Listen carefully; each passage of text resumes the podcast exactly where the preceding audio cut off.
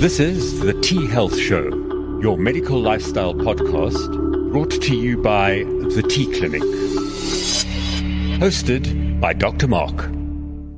Good morning. I'm Dr. Mark and this is the T Health Show. And in studio today we have one of our more frequent regular guests and a very good friend of mine, Dr. Catherine Davies here, guru extraordinaire. Cathy, good morning. How are you? Hi, morning, Dr. Mark, and thank you for having me again. It's always great to be here. So, um, as always, we have our vivacious producer, Sims. Sims, I see winter's taking its toll on you. You're starting to um, cover up. Yes, I have a hoodie on. I do not like the cold, so I'm very much warm. And um, my right hand in the practice, Sister Elize. Morning, Elize. Morning. Okay, so we're going to talk about something that I think is one of the most distressing things that can happen to a woman. And you know what? I went through it um, uh, when I lost my hair. Uh, it was horrific for me. Um, so we're going to talk about female hair loss. Cathy, where do we start with this? Well, like you said, it really affects um, women psychologically. It's a huge issue. But from a medical point of view, it's very important to understand that there are many different causes of female hair loss. And it's like going to a dermatologist and saying, I'm having skin problems. You can have acne, you can have psoriasis. It's important to know what type of hair loss you have and why you're losing your hair. But for any lady who's having hair loss, it's usually very distressing and it's far less acceptable for a woman to bald than a man, unfortunately. Or to have thin hair. Yes. Um, I don't know whether you guys watch Mum. No. Have you ever have you ever seen the program Mum, Kath? No, you're going to Yeah? have to explain it. Okay, so Mum is a is a sitcom and it's on M-Net and Comedy Central. And Allison Janney, you guys know who she is. She's the tall girl that played in something. But she's the mother. And it was obvious, or it is obvious, that her hairline has shifted backwards.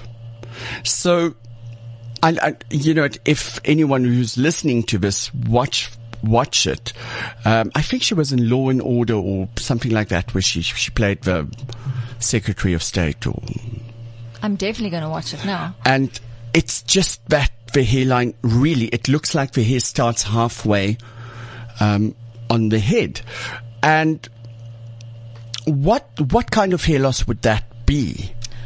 If your hairline moves backwards, it's not. You can't obviously see a So thinning. obvious M. Yes. Um, So no, it's a- it's it's- it's literally it's just moved back. So someone has pulled their head backwards. Yeah. So there are a few causes of that. The most common is traction. So if she's been wearing tight buns and high ponytails over This is what happens in in most of our African women. Oh yes, honey. Like for years using that relaxer, and then you just have to get there. Like when you plait and it's super tight, so the you know the forehead does not move at all. You see it over time that like the lady's hair goes back. And just, Definitely. yes. That's the most common cause of, of, of ethnic hair loss is traction alopecia. So, so pulling. Because of the weaves or the the, the plaiting of the hair. Yes, and and um, uh, the combination of both as well. You know, relaxing and pulling. And sometimes you see these uh, little kids going to school and their their eyes are pulled so Oh, tight yes. by their hair, and I just think, oh, we need to protect that hairline a bit. Um, because definitely styling can pull it back. But if it's a dramatic case, and I'm going to definitely now go watch Mom or Moms, what you're talking about. Um, if it's dramatic where the whole hairline shifts back and there's almost like a shiny line. Yes. That can be one of the scarring alopecias known as frontal fibrosing alopecia.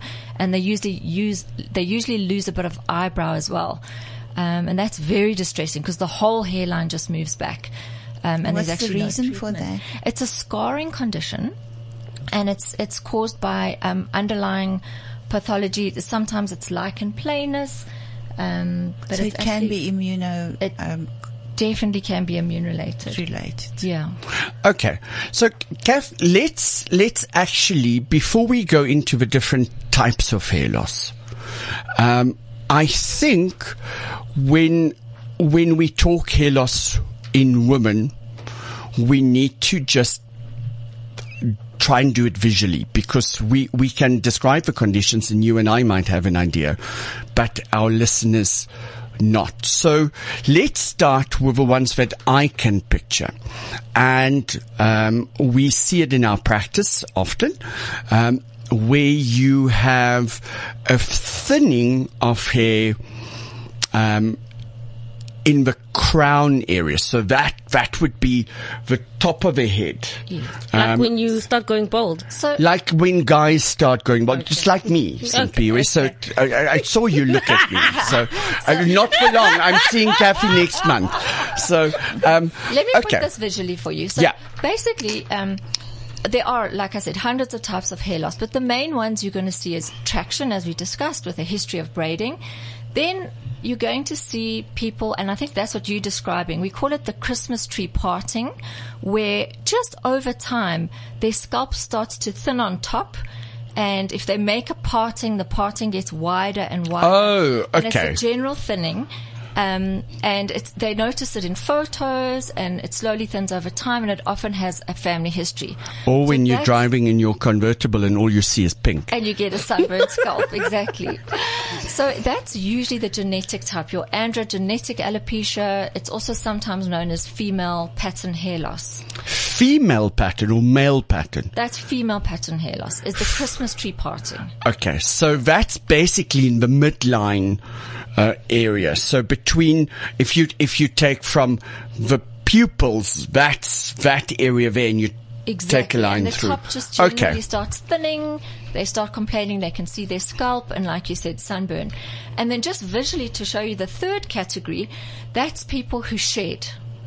Um, and this is usually um, a sudden onset after um, something that happened, like a general anesthetic, an illness, and they shed. So they and stress definitely. So they come to you with hair, you know, saying they've got more hair in their hairbrush, the hair's clogging up the bath or the shower.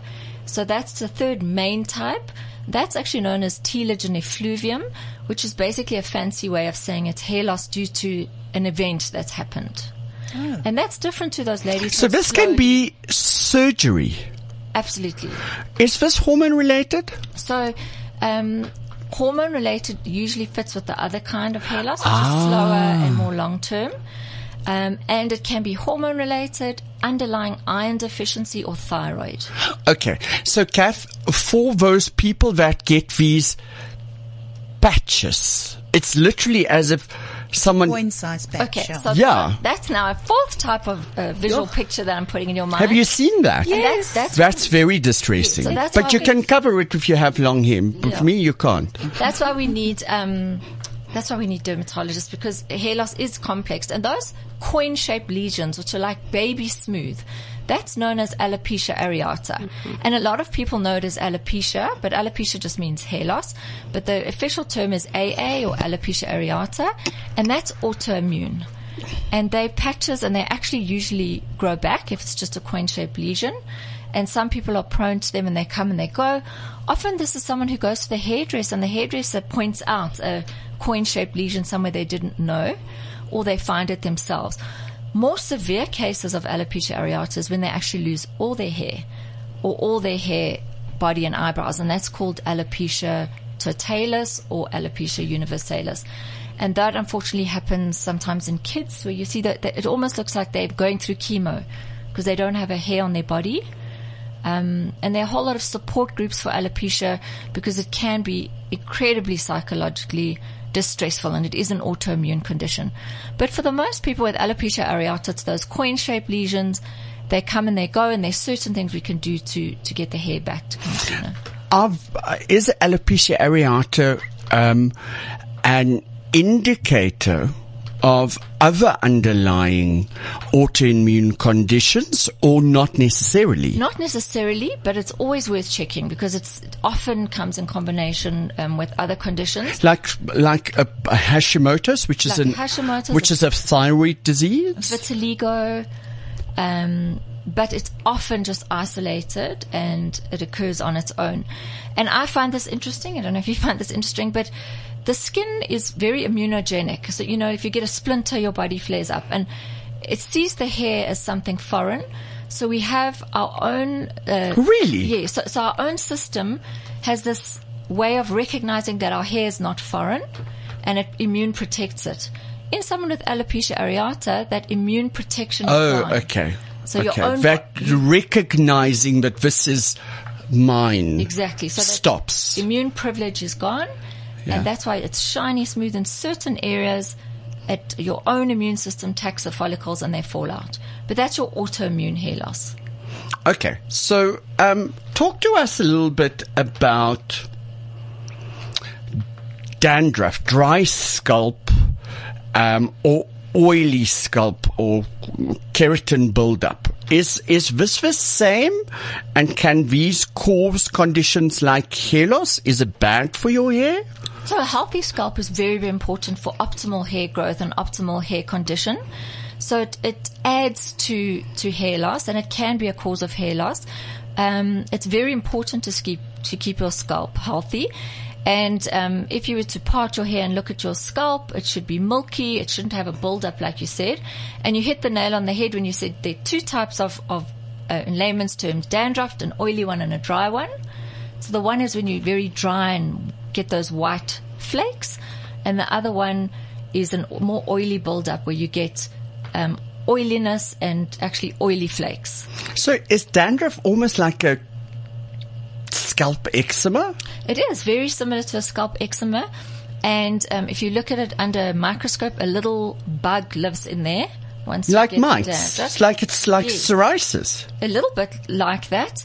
So um, with these shampoos, which usually contain ketoconazole, um, if you shampoo and leave it in, you give it time to, to get rid of those extra little.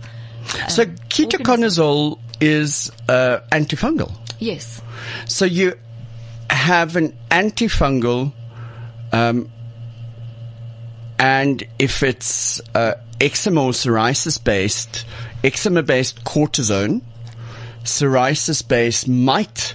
M- little mites where you know for guys who still have ivermectin that's what you put on your hair so um, uh, it's interesting that there was a new product launched for psoriasis called Soolantra. It was by, by Galderma, and it is topical ivermectin.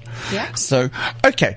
Kath, um, is there a difference between ethnic w- women's hair loss? We know it's the majority of that's usually caused by um, traction alopecia, but does ethnic people lose hair differently to other ethnic groups? yes. So so um, African hair has two. There are two main causes of hair loss that we see over and over. The one, as we discussed, is the traction alopecia from braiding. Chemicals, and the most important thing there is to to stop what's actually caused it first, and then work on trying to get the hair back. But there's a second type of hair loss that I see in African men and women, which is it's quite a, a mouthful. So I'll give you it's CCCA, so uh, cicatricial central alopecia, and that's more on the top of the head when you start to see scalp. And that's actually, um, there's a lot of work done by Prof. Dlova. She's from KZN. Oh, Ncoza. Exactly. Yeah. On this condition, and there's a genetic tendency towards it, but it's also from a practice of braid, uh, of, of braiding or heat treatments, but it causes more of a central thinning. So the traction you can definitely see on the hairline. You can start to actually see casts. That's one of the ways you can see that you're pulling too tight, is that you see almost these white casts or flakes and then you know you're damaging the follicle and pulling too tight. But that CCCA, the centrifugal cicatricial, which basically means scarring hair loss, is more on the top central area. Um, and that's really a condition that should be um, treated by a dermatologist because it's inflammatory. It should be biopsied to see the next step to take. Um, so it's not something you can just ignore.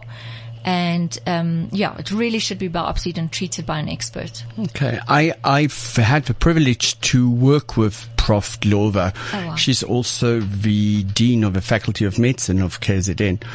Um, and I know that she is working closely with some Swedish um, people um, on uh, specifically this condition Yes, um, and- and- in and- African people. So if you're in the Durban area uh, or Pietermaritzburg area, Prof. Dlova has a private practice uh, in Umhlanga. You can you can go there as well. Yes, and, and one of the key things with that is because it's scarring, you can't really bring the hair back, but it's about preventing further loss. Yeah. Um, so that's what her treatments are, are aimed at. Okay, so when we, uh, it's interesting what you said now. So I'm going to go one step back. If you say scarring hair loss, hair loss from scarring, and, and I think about, you know what, when someone has a gash on their head, uh, you can see that scar there when you shave a head. So is scarring hair loss always permanent? Yes, so scarring hair loss basically by definition means that the part of the follicle that needs to regrow hair is gone. So there's no way of growing that hair back in that particular follicle. And how do one di- diagnose that except for a physical scar? So usually on a trichoscope, there's there's certain indicators that will tell you that it's scarring, but those are my what I call sent to the dermatologist patients to get a biopsy and a proper diagnosis, um, because you also have to see what level of scarring there is, what level of inflammation there is, in order to optimally treat that. Okay. So as as GPs and aesthetic doctors, we you know we're limited in what we can treat. So we treat what we can, and we re- refer the scarring hair loss patients to the Okay. dermatologist. An hair transplant won't work on that Unfortunately, area. not. No. Okay. Okay, so, um, Indians. Yes. So um, Why, why, why do they have just such fabulous hair? Don't you just hate it? so I, I do. I really do. There- it's a whole Even cultural. buy their hair. Yeah, there's a That's whole. how good it is. It's it's first of all genetic. Second, it's it's a whole cultural thing. They shave the baby's head at 40 days, apply these beautiful oils. So their whole practice of scalp health, scalp stimulation, and massage gives them beautiful hair. interesting. But it's also genetic. Didn't know that. Um, I mean, no amount of massaging would get my fine hair to beautiful, thick Indian hair. But having said that, Indian ladies, because of their tendency, um, first of all, uh, vegetarian and veganism, um, and secondly, often problems with insulin, there is a high incidence of hair loss in the Indian population as they get older. So we're going to circle around just now to hormones. Um, uh, in in the discussions that Elize and I have been having on real health, um, and next week I'm I'm doing something on. Um, on Afrikaans TV about hormones is the questions that we get from people is they think hormones, estrogen for women, and very few think of testosterone. But um, when you mention testosterone or testosterone, they think men and muscles. What we tend to forget is that there are 50 other hormones and all of them can have an effect on metabolism um, and well-being. So before we go there, Kath, European hair loss for women. What are the main causes? So the main two, apart from the you know the patchy and scarring hair loss, which are, which are quite rare that we chatted about, the main two you're going to see um, in your white females are firstly shedding, which is your telogen and effluvium. And that is after some kind That's of traumatic event or surgery or stress or uh, it's severe Or- illness. Or also involving hormones, something like postpartum, uh, stopping breastfeeding or stopping the oral contraceptive pill or starting the oral contraceptive pill. So that sh- uh, shedding hair loss occurs usually two to three months after an event. So my patients always think I'm psychic because they come in with these bags of hair loss and I say, when did it start? They say December. So I say, mm, what happened in September? Did you have a, you know, general anesthetic or a big stress and, and then you sort of work it back from there. And we've seen so much shedding post COVID. So it's very interesting, and I, I, I want to go to to this one. This is a case that a couple of months I've discussed with you. It was um, a forty-something-year-old woman who um, had a, a hysterectomy previously, and then for some reason, I think she developed an ovarian cysts and they've decided to remove both ovaries. Now this is post hysterectomy and within two weeks, she was plunged into what we refer to as um, surgical menopause. All the hormones was removed, or, or the main sources of hormone production, uh, sex hormone production, testosterone and estrogen, was removed. And you know what? It's like stopping smoking cold turkey or putting a heroin uh, needle in front of an addict just out of reach. Um, she she her life not only started crumbling, it literally exploded apart. And we started treating her with hormone uh, balancing and hormone optimization therapy. And the patient kept on reporting to us um, that she is so grateful she's got her life back. And two months later, she started saying, I'm losing my hair.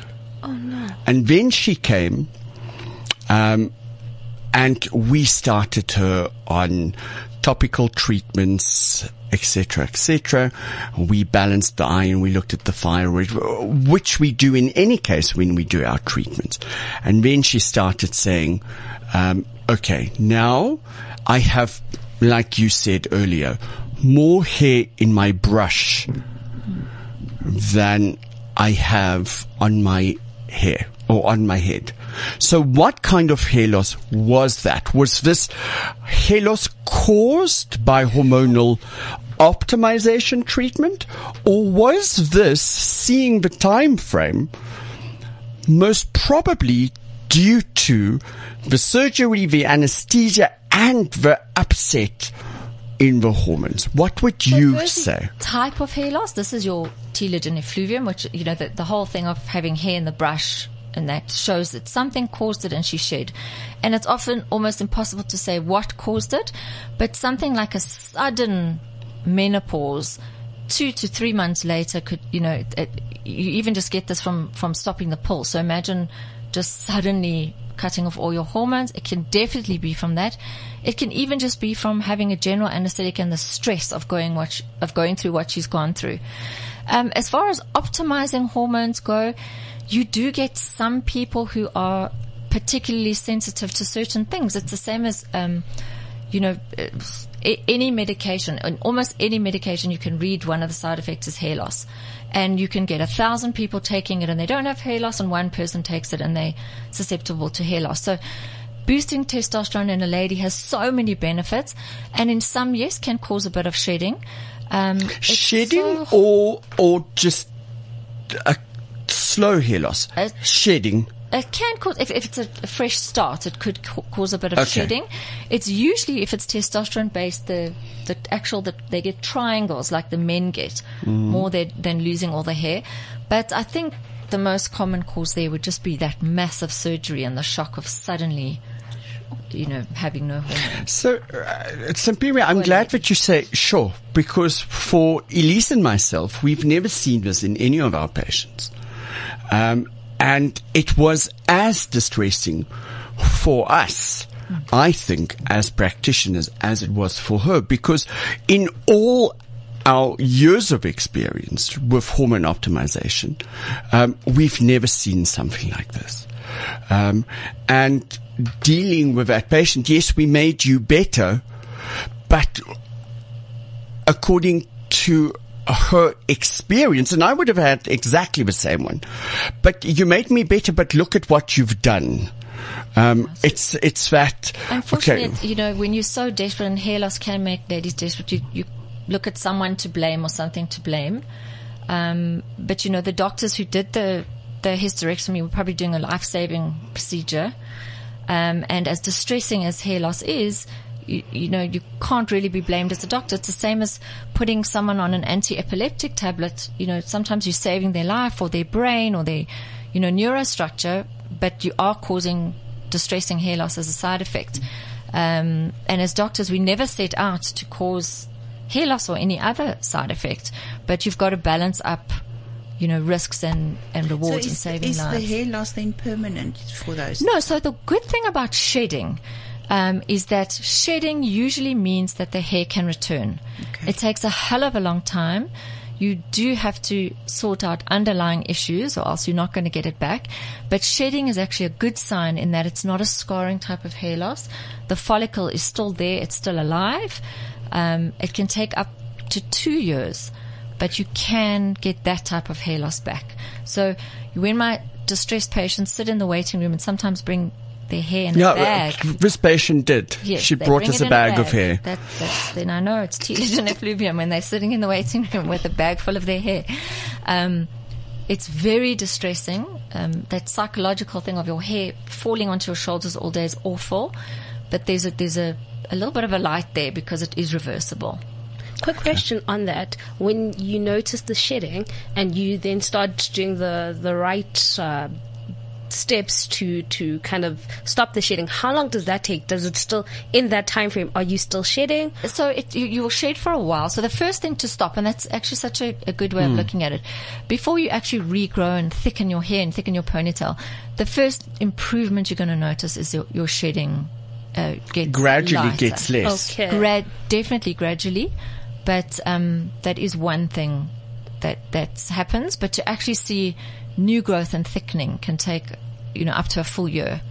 And unfortunately, that's why often people stop treatment because they try it for two weeks and then say it's not working. So a lot of it, I mean, if you've got prone to holes in your teeth, you've got to brush your teeth every night. You've got to, you know, a lot of it is actually about counseling the patient that it's going to take time. They have to keep up their iron or their uh, meditation because they're too stressed for a long time to notice the difference. It's interesting that you mention stress. Um, physical stress, emotional stress, and long-term low-grade stress. Yes. Are those equally contributing to a possible hair loss? Yes, so this is, um, and once again, I find this fascinating. I hope you do too. Um, you can almost tell the type of stress by the type of hair loss they get. And for example, Okay, now, Hi. now, No, now, that's now, okay. We do find this interesting. Let So, so, so, uh, I, you know, I'm not psychic, but you, when someone Wow. has a little coin-shaped alopecia areata lesions, I say to them, when did you first notice it? Um, yesterday. Three months before, that alopecia areata patient would have had an acute stress. So in those patients, I see hijacking. Unfortunately, a, a, an abuse. You, you've always got to look for abuse in kids with that type of stress or bullying. It's a it's that day of stress where somebody died or you crashed your car. So it's it's Acute it's an acute um, and usually. it's it's a well demarcated lesion. yes. Okay. Then um, the, stre- the the the chronic ongoing stress is when you're going to get your shedding. So you you do have, and I mean that that thing of people turning grey overnight or losing their hair overnight from, from you know from a from a death or um, an illness. But your chronic stress, your hair is not going to be in an optimal condition. You're going to generally slowly shed. Um, Okay. So Elize, practice from now on. Need to be a stress-free environment because I'm having my transplant again. I'm I'm having another transplant with Cathy in in a couple of uh, weeks' time, and um, as you can see, the few natural hairs that I had on my head fell out. So no more stress. I've got another question. Um, I've read up about it where people pull out their hair. What do you Okay, call so that? that is trichotillomania. So that's another, like I was saying, that's why we love these dermatologists because that's another type of hair loss, and it's it's um, we see it a lot in teenagers. Um, But isn't yeah, it more that they need to go and see a it is. psychiatrist So- or so it's called trichotillomania, and it's people who pull their hair, pull their eyelashes. Um, s- a a lot of people do it, but not to the extent that it damages their hair. But we see a lot of people come in and they've actually damaged their hair. And often they don't volunteer the information. So the way we, we determine this is their, their hair's at all different lengths. Ah, so it doesn't breaks. Make, it breaks. It doesn't make sense with other things. It's often accompanied with skin picking, an anxious type of a personality. So the first thing you do there um, is, you know, get the patient a psych consult. Um, because it's not, you know, you can treat the hair all you want and they'll just pull out the new hair. Well, you know what? If you only have four hairs on your head that you have to whip into a bouffant every morning. chest. Pull out your chest hairs if you have to. I have enough there. It's very interesting. I would never forget this. Sorry, Kath, I'm putting you on the spot. What was your most interesting hair transplant ever? Uh, yes, I did have a man who wanted me to transplant hair to, onto his chest. What? Wait, why? He was lovely man. Where did you get to hear from? from his head. He was a lovely man who lived in the like Magnum PI era and wanted to wear his thick gold chain with a button down shirt. so it's the most interesting post op consult because he came to me with this a thick gold chain and hair sticking out of his shirt and he was very happy. Well, I, I, if, if for the guys, we're actually talking about bills, but for the guys that want a hair transplant, I can tell you, and Elize, we've often joked about this. When I had my transplant from Cath, we took hair from the back of my head and all we did is we, we filled in the thinning hair, um, on, on my crown and a little bit in my, in my fringe. Um, and when the hair started growing, I, I, I don't know if you can see it's changed like you said it would. It was like having had my pubic hair transplanted onto my forehead. I, I don't know. Apparently, you know what? I did lots of things that day, but I can't remember. Um, and you know what? It, b- the, the, my hair changed texture, um, from the back to the front. It suddenly realizes where it is and sort of becomes. And then it became But soft and now it's straight again. I'm again. glad you brought that up because unfortunately with females hair transplants aren't the answer. Why? And I wish I, I wish it was because I could help so many people. But if you look at a male who balds, and I always use Joshua Daw as an example because I'm not. Simpiwe doesn't know who Joshua fictional. Is. Joshua Doe. He's your uncle in the furniture business. Okay, so that horseshoe ring of hair at the back that a man has is triple as thick as anywhere else. It's thick, strong hair, and they never lose it. Unfortunately, as women, we don't have that thick, strong hair at the back, which is your donor area.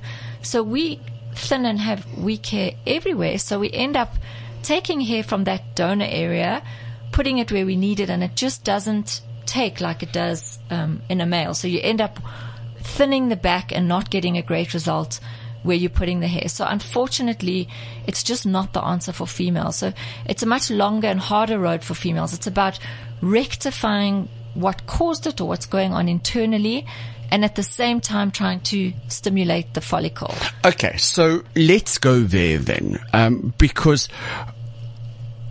transplant not a successful option. It's expensive in any case. Um, and if it's not going to be successful, but you really don't want to throw your money down there. Um, Cath, the main causes. Let's start in young girls. Um, let's say they're still at school. So anywhere from child, um, little toddlers to um, your teenagers. Main causes would be psychological or something like an autoimmune kind Yes. of So, yeah, reaction. exactly. We don't see a lot of um, hair loss in, in that age group, but yes, if it is, it's that alopecia areata in childhood. Or when they actually pull their the hair out. when they're pulling their hair out. And you will see if it's the coin-like lesions, go and look for trauma. Yes. If Okay. In the slightly older teens, if you're starting to see your polycystic ovary syndromes, Yeah. it can be accompanied by thinning hair. Okay, why? Because of the higher uh, concentration or higher circulating testosterone or progesterone? Um, both. So, so it's because of the high circulating testosterone and also insulin. So you find once you start um, controlling insulin in your PCOS patients, their hair starts to improve. Okay, so let's go there. Um, next group would be um, your 20 to 40 year olds. So here they are in their reproductive years. What are the main causes that we're seeing there? Main causes are um, either low iron or, or thyroid problems. Very, very elite. And I, I, I want to, uh, sorry, but I interject. Um, people need to understand that low iron levels lead to thyroid um, dysfunction or dysfunction because your thyroid hormone needs to bind to iron as well as vitamin D to be activated. So, um, and we often see this, Elize, in the practice, where patients come in and um, they have a normal um. TSH and a normal T4, and the moment, and then they have low iron levels or very low vitamin D levels or both. And the moment that I go and do um, a Hashimoto screen, positive, where, you know, they have antibodies against the thyroid or subclinical hypothyroidism. Okay.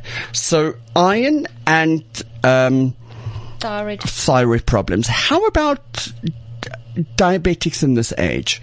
Because this is where you start getting your uh, type 1 diabetics really, really starting to come through in their, in their late teens to, um, Yeah, so you're definitely not going to have optimal hair when you um, shooting your, you know, when your insulin levels aren't optimal.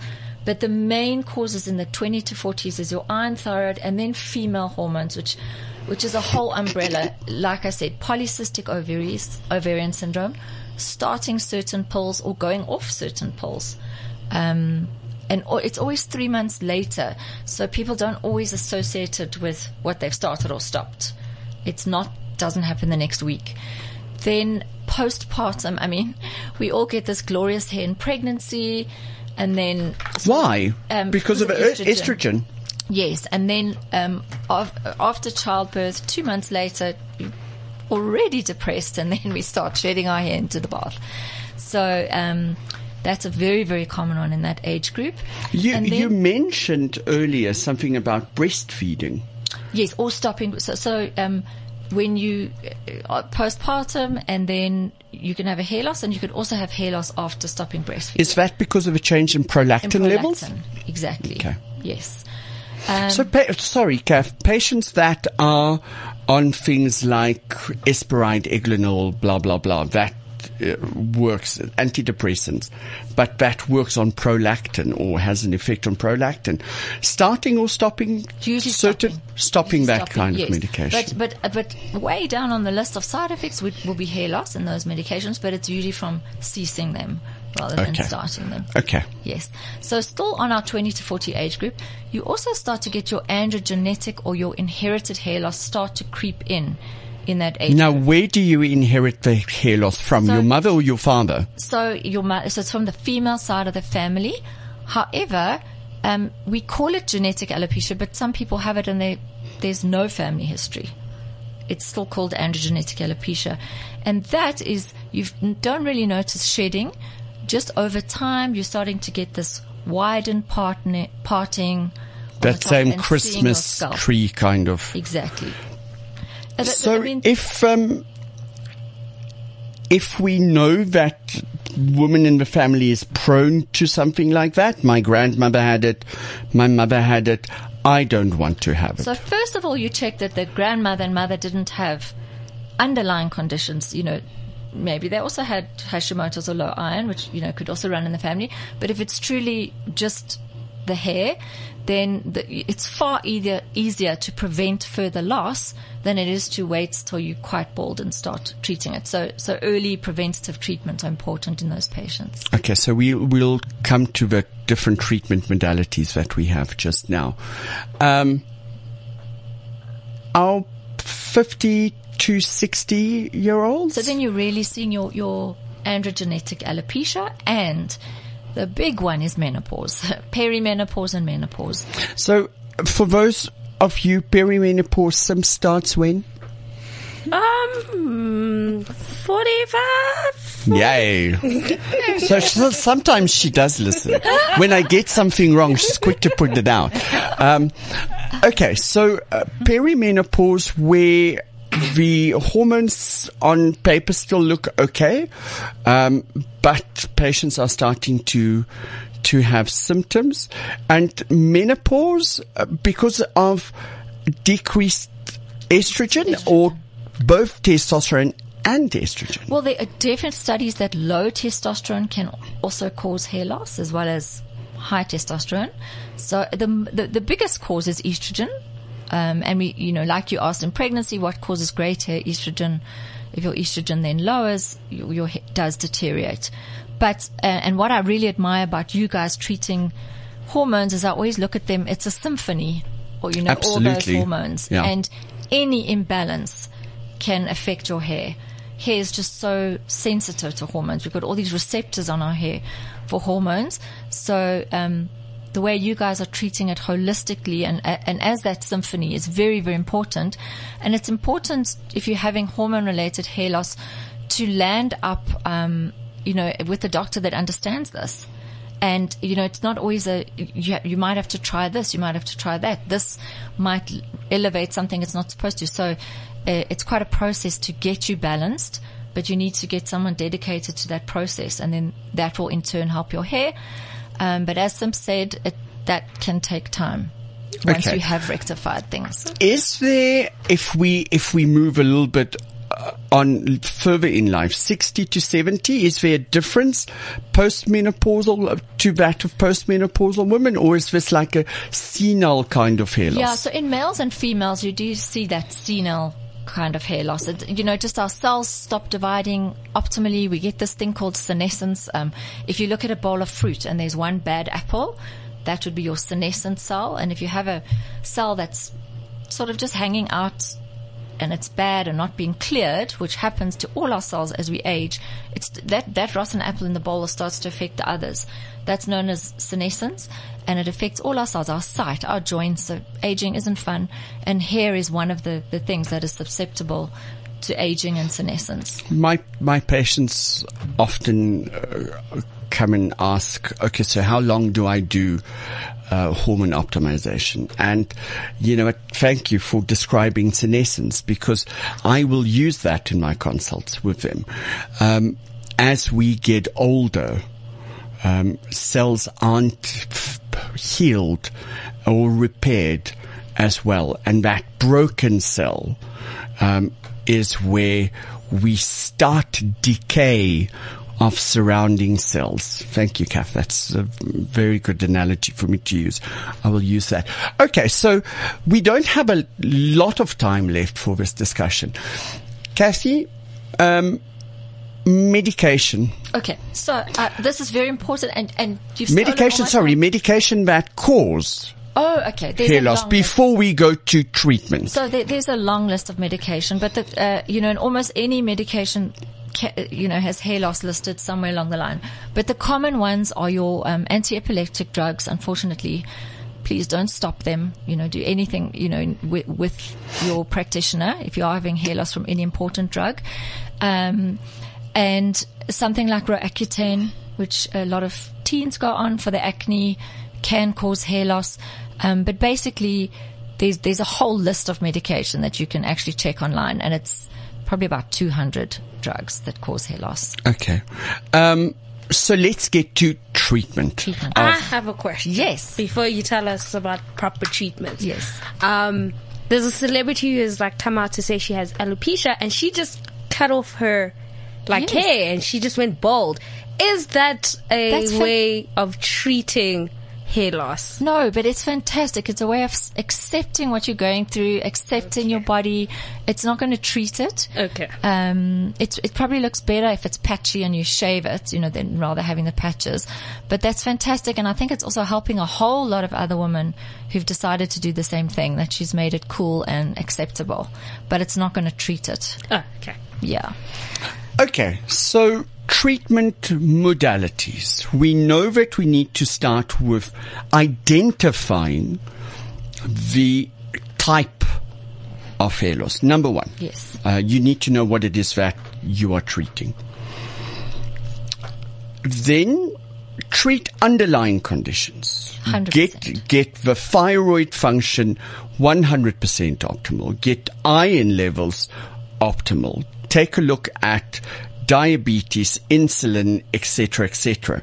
Um, now, Cath, what treatments do we have for women? Because transplants for them don't really work. So what do we do? So it's all about, and, and I'm going to reiterate this as you've just said it, is first treating the underlying condition because if that's not treated, your hair is not going to respond.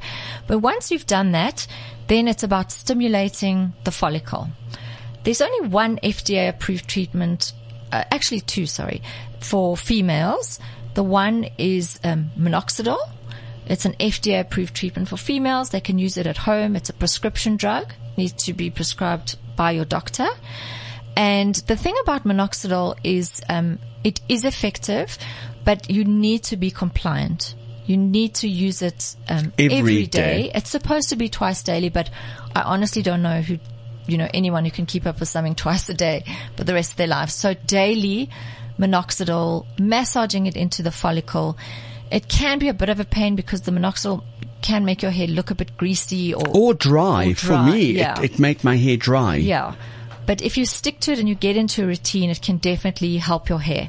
Unfortunately, with minoxidil, it's not a cure. So if you were to stop minoxidil, you, you, you shed pretty quickly. You lose what you have Yeah, I, gained. I, I had that as well. Yeah. Yeah. So it's a lifelong. I stopped it. It's a lifelong medication, relatively inexpensive, um, and and FDA approved.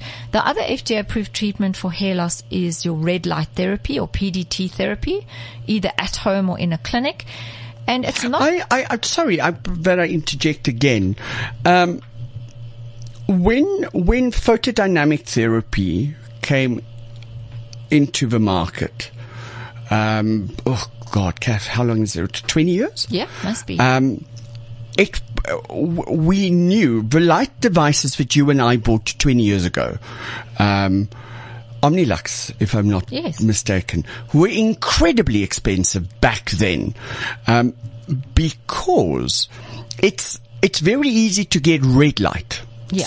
You know, getting the wavelength, uh, um, of the light right is not a problem.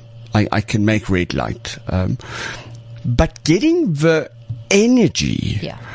into the hair in that wave is far more important and more difficult. So when you say um, home lights, it's not any red light. It's a specific hair light. No, and I mean, obviously, the ones in the clinic are far more potent.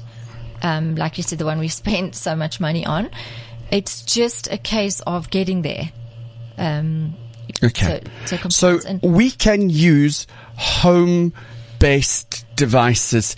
It's going to give us a result. Maybe not that optimal one, but Yeah. better than nothing. but better than nothing. Okay. And once again, it's about compliance. I have so many people who have bought this hair comb, this and this, this helmet, and they use it for two weeks and then it sits in the cupboard. So unfortunately, you know, like the brushing your teeth analogy, if, if you've someone who's prone to ongoing hair loss, it's ongoing treatment. But, um, How just, often do they need to do this? so Like, minoxidil every day, the light at least three times a week. a week. Yeah. Can you overstimulate with a light? Um, I'm not sure. I don't think so. Um, but I wouldn't want my, my body to get tolerant to something so but so I'm really not sure. So you would alternate. I would alternate, yeah. Okay. Um, and because time is going so quickly, I want to tell you about what we can do in the clinic for you. So unfortunately at my, at the moment at my practice, I'm really doing hair transplants for males. But, um, most of the aesthetic doctors and GPs now treat hair loss. First of all, you know, by doing this whole internal consultation to see why you have lost your hair, but then by stimulating the follicle with something like a platelet rich plasma, PRP, which is actually using your own blood. Um, and please, this needs to be done, you know, at a, at a doctor's clinic. Actually, I, I want to go further. It, this needs to be done. If you want to do hair restoration, um, you need to see a, someone that specializes in functional medicine first. Absolutely. Um, where we can restore the function, uh, restore the hormone balances. Uh, it's not just about iron. It's about how iron relates to thyroid hormones, how it relates to your testosterone, your estrogen, as well as other hormones. It's, it's, um, as, as an aesthetic practitioner myself, um, when we started with hair restoration, it's okay. You you're losing your hair. Let's do PRP and microneedling and put you under the light. It's not as simple as that. It is. You need to start on the inside. Absolutely not. The the the most important thing is is is rectifying the cause if you can. And then second prize is stimulating the follicle is just to try bring it back a little bit quicker than if you if you had just rectified the cause and had to wait for it to come back. Um, so your in clinic treatments with PRP, which is stimulating the follicle using your own blood, is really good. There are a whole lot of growth factors and factors that stimulate new blood supply in PRP that that we use. Um, there are also other substances that don't involve drawing your own blood if you you know can't get blood or if you're on some something that affects your platelets and you can't do it, um, such as hair fillers or mesotherapy, and it all just involves uh, injecting or stamping little amounts of product into the follicle to wake it up, stimulate it, and to just make it more healthy and start growing. Um, Cath, um, we had the um, distributors of the hair filler in our offices yesterday. Now, interestingly enough, um, alopecia now have ICD-10 codes. So for you that don't know what that is, it's it's a medical code that um, is registered to a specific condition, um, and it's a universal one. Uh, we use those ICD-10 codes all over the world. Now, if a if a disease has an ICD-10 code, medical aids sometimes, or the majority of the times, will pay for the treatment. The question that I posed to the guys from the hair filler, because it's called hair filler, was how successful is a claim at the medical aid? And unfortunately, they couldn't answer that question. Do you use hair filler in your practice for some men? Yes, I do, but I've never had a successful medical aid claim in any hair loss, even in my burns patients. Um, probably okay. need to try again. Although it has an ICD-10 code, and I've been telling my patients, recent, medical aids do pay for it. It's almost impossible to get that claim through. And if it goes through, it goes through your savings plan. Yeah. So, so these, these treatments are pricey.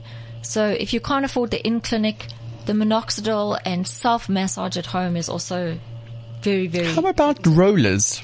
Microneedling lo- rollers for home care. Very good. So the, the little microneedling stimulates the follicle, even if there isn't a substance that you're pushing in. But if you're doing it um, with the substance, and it has to be something that's created to use with the microneedle, you can't just roll anything into your hair. But um, microneedling definitely, if you get into the habit of it, also stimulates the follicle. But just know it's a long road to grow your hair back. Don't give up after the first two weeks because it's like farming. You you're fertilizing the soil and the seeds today and the next crop, which could take up to a year, is going to be the crop that benefits from the treatment. So it's very frustrating, but start as soon as you can so you can reach that year as soon as you can. Okay. Last question. Mm. Um, once you've started treatment for the hair loss, um, am I able to wear a wig? Because I'm not liking how my head looks currently, but I want to protect it and still look presentable in front of people that I meet. So if you wear a wig, give your hair as much breathing room as possible. Take it off when you get home. If it's causing lines on your forehead, you know it's too tight, it's cutting the blood supply off to your head. Uh, make sure it's not trapping oil and dirt on your hair. But yes, you can cover up. Same as men, they always ask me, can they wear a cap or does it cause hair loss? It, re- it you know it's it's a bit of a housewife's tale that a cap causes hair loss, but if you if you're blocking in all the oil and dirt all day, it's not great for your hair. So just give it breathing room when you get home. But yes, you can cover up when you're out and about. Yeah. Topical? But with that hairline, you don't need to. Topical and oral products. Do they work? Does um, a 500 rand because Kevin Murphy conditioner and shampoo is 500 rand for a tiny bottle to my That's a big lot of dis- money. to my big dismay. Um, I, is there a difference? Um, on what I wear and things like um, trichology, which is uh, a, a shampoo and a serum and tablets, and which is for one from your angle. Time Oh. skin. Thymuskin. So yes, so these are basically products as alternatives to minoxidil. Um, Thymuskin, for example, is a very very good product. It's got growth factors in it, um, but they, none of them are miraculous. They all help to stimulate the follicle. Thymuskin is medicated, so it gets it rectifies your scalp conditions, which I like about it. Um, and the one nice thing about that product is it's not like minoxidil. So if you stop it, you don't have a shed or lose what Ah, you're getting. okay. Um, Elize, please give me some. Um, Cathy, then my last question. Chemotherapy and post chemotherapy. Uh, Yes. Is there anything um, that we can do for our patients going through chemotherapy to help maybe prevent hair loss? So there are some um, uh, practices of cold cap therapy. Yes, I've heard about this one, Yes, yeah. definitely. Uh, What does that mean? So it means that they they cryo your head so that the chemo reaches everywhere except for your follicles. So hopefully, So literally, as you sitting with your chemotherapy in, they're freezing your head. Yes. Um, Okay. And some people are, you know, maintain their hair like that. But for the most people, um, don't have that option and they do lose their hair. Then, um, just know that it's, it's going to grow back. But the time to start treating it, when I start treating post chemo, is about two weeks after your last chemo radiotherapy. And When then the fluff's coming through. You can, like some people say, if you treat it during, uh, the, the products are very expensive. So I find it the most beneficial. You get through your chemo. Um, if you have the hair loss, then as that little fluff starts to come, treat the fluff Ah, okay. to, to treat it. and into- treat the fluff with microneedling and PRP? yes, you can. Um, Or is there specific products that you Thymus use? Skin has a specific chemotherapy product. It's pink. It's pricey, but the nice thing about hair loss after chemo is you're not going to have to treat it forever. It's you know it's not like your ongoing hair loss. You treat it, it grows back, and then then it's there. Okay. We've come to um, the end of the show, but Cathy, you know what? It's it's always a pleasure to have you in in studio with us. I always learn a lot from you, and I think our our listeners will even learn more. Um, unfortunately, as you said, at the moment you're not not really seeing female patients um, as the focus of your practice is on transplantation. But if you want to know anything more, um, uh, sorry, Cathy doesn't know it, but I have an open um, line and I know what the cell phone number is. So um, I, I've, I've called her while she's in the States at two o'clock in the morning. You can contact us at the T Clinic. Um, the number is 0108241393. Or if you want to know more, Cath, uh, just a little bit more about hair loss, or if you want to refer your husband for hair loss, how do we get hold of you? What's the website? The most simplest way at the moment is Dr. Cathy SA on Instagram. Um, I'm very, very full, so I have closed my website um, temporarily. I'll, I'll open up again when I'm taking new patients. But Dr. Cathy SA, Cathy with a C, is uh, on Instagram. Okie dokie. Next week, we, um, it, we will have a frank discussion about testicular carcinoma and I'll be joined by one of uh, leading oncologists, Dr. Devin Moodley. Um, it's testicular cancer month. So guys, please join us for that one. Women as well. You need to know what your uh, husband's balls feels like. So, um, yeah, uh, we'll be back next week. Have a great, great one. Thank you so much for having me. Thank you. That was The T Health Show, empowering you with knowledge. Download all previous episodes on your favorite podcast platform. The T Health Show is brought to you by The T-Clinic.